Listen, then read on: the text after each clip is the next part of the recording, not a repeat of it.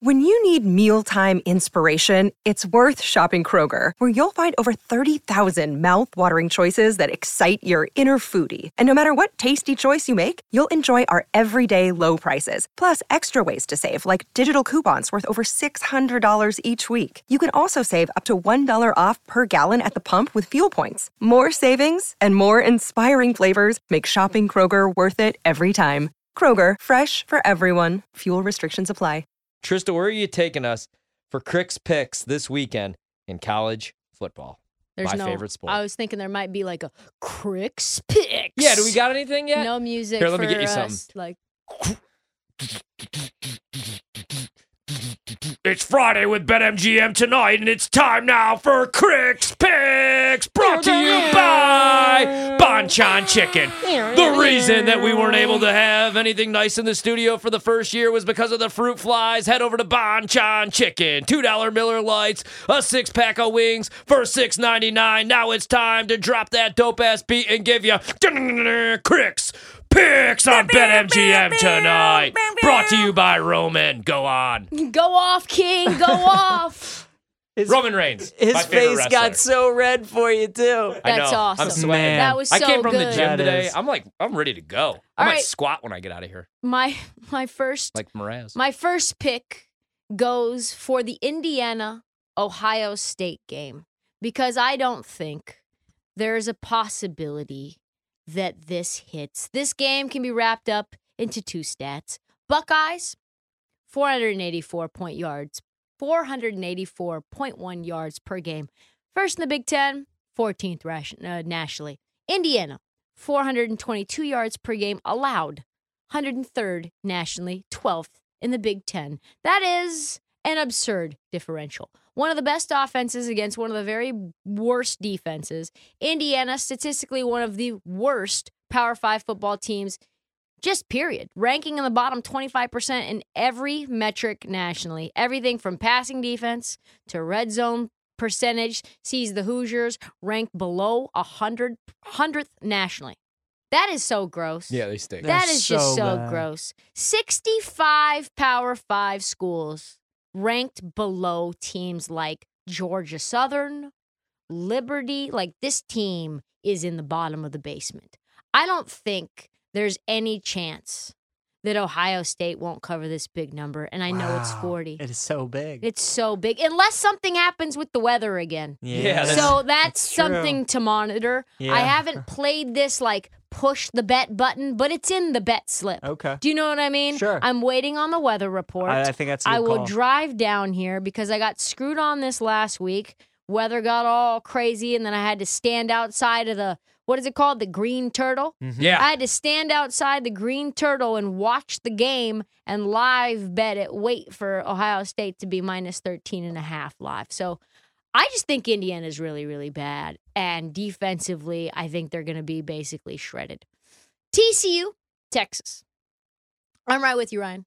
I'm right with you. Gotta get it. TCU's a fraud. Yes. Unfortunately, such a fun team. Just like a really awesome offense. Like they're in it all the time. They're, it doesn't matter how much they're down. You always wonder, is TCU going to come back and bite me in the ass? And a lot of times, yes. A lot of times they do. But a 9 and 0 team, is it possible for them to be a fraud? I kind of think it is. I kind of think the Horned Frogs are frauds. Who have they beat? Oklahoma. Bunch of backup quarterbacks. with Yeah, a bunch literally. of backup No Dillon. Gabriel. They knocked him out Yes, of that game. terrible. Kansas, and it was the Bean Kid. OK State by a field goal.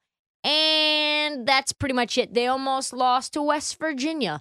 And it's, you know, more of a fact that the Big 12 pretty much stinks. TCU's strength, it's averaging five, they're averaging 5.7 yards per rush. It's fifth in the country. They also have a plus one turnover margin per game, which is top 20 in the country. So I think Texas is just a good school, like a good team. Like I think that in terms of their record, it's really not indicative of who they are, right? You look at certain teams and you're like, yeah, they just gotten snake bitten. Quinn Ewers got hurt. Yeah. Hudson Card got hurt. They probably should have beaten Alabama. Like Texas had one bad loss to OK State, right? And but I think they're getting better. I like them in the spot. Their offense has been pretty damn good, 15th in the country.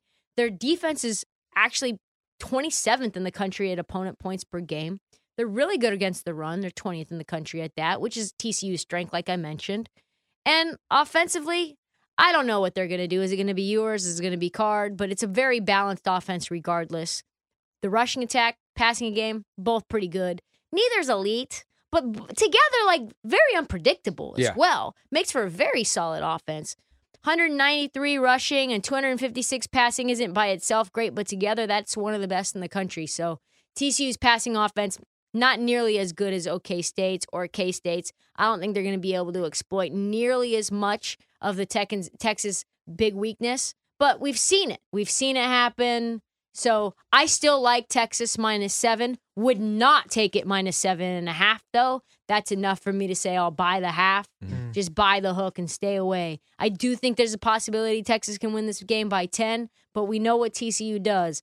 They're like the fly in the ointment. So I like Texas minus seven quite a bit.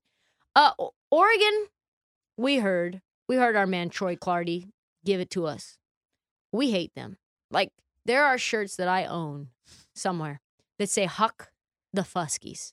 We hate them so much. It's going to be bitter. It's going to be nasty. People are going to get their ass beat in Eugene, like probably pregame. It is such a bad matchup. It's such a bad. How do they get? How do they get more than two stops? Seriously, because I, I actually kind of wanted to fade Oregon in the spot, like sleepy spot, look Me ahead too, spot. and it's like no. This is like if, Washington can't stop. if this was if this was say Cal and it was the same exact team but it was Cal, we would lose this game.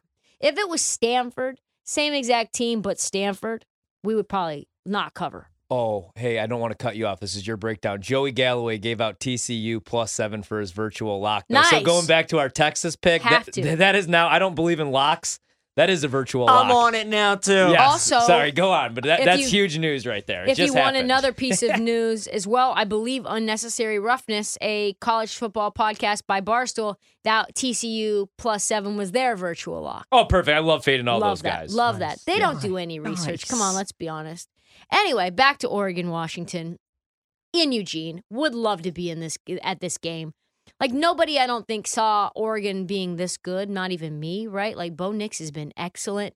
To be honest, the stats show a team that's very vulnerable. Right? We're 69th nationally in points given up per game, including 88th in the country with over 400 yards given up per game.